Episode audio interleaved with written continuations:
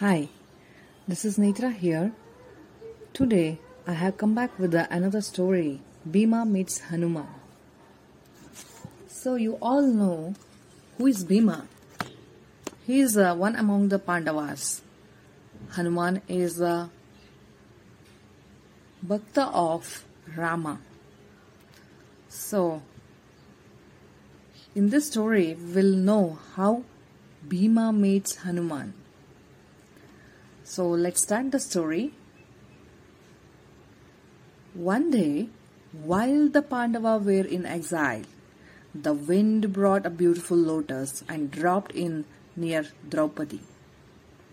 She was delighted with its sweet fragrance and divine beauty. She asked Bhima to bring her more lotuses. Bhima went in search of lotuses. As he was walking through the forest, he saw an old monkey sleeping in his path. He made a sound to scare it away, but it did not move. Bhima ordered the monkey to give him way.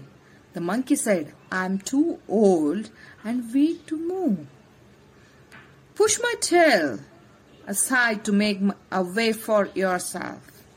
Bhima tried very hard to move its tail, but it failed. He understood that the monkey was some great being. The monkey came to his real form. He was a Hanuman. Hanuman blessed Bhima and promised to help him in the war against the Kauravas. So, this is a beautiful story between uh, Hanuman and Bhima. Well, hope you enjoyed it.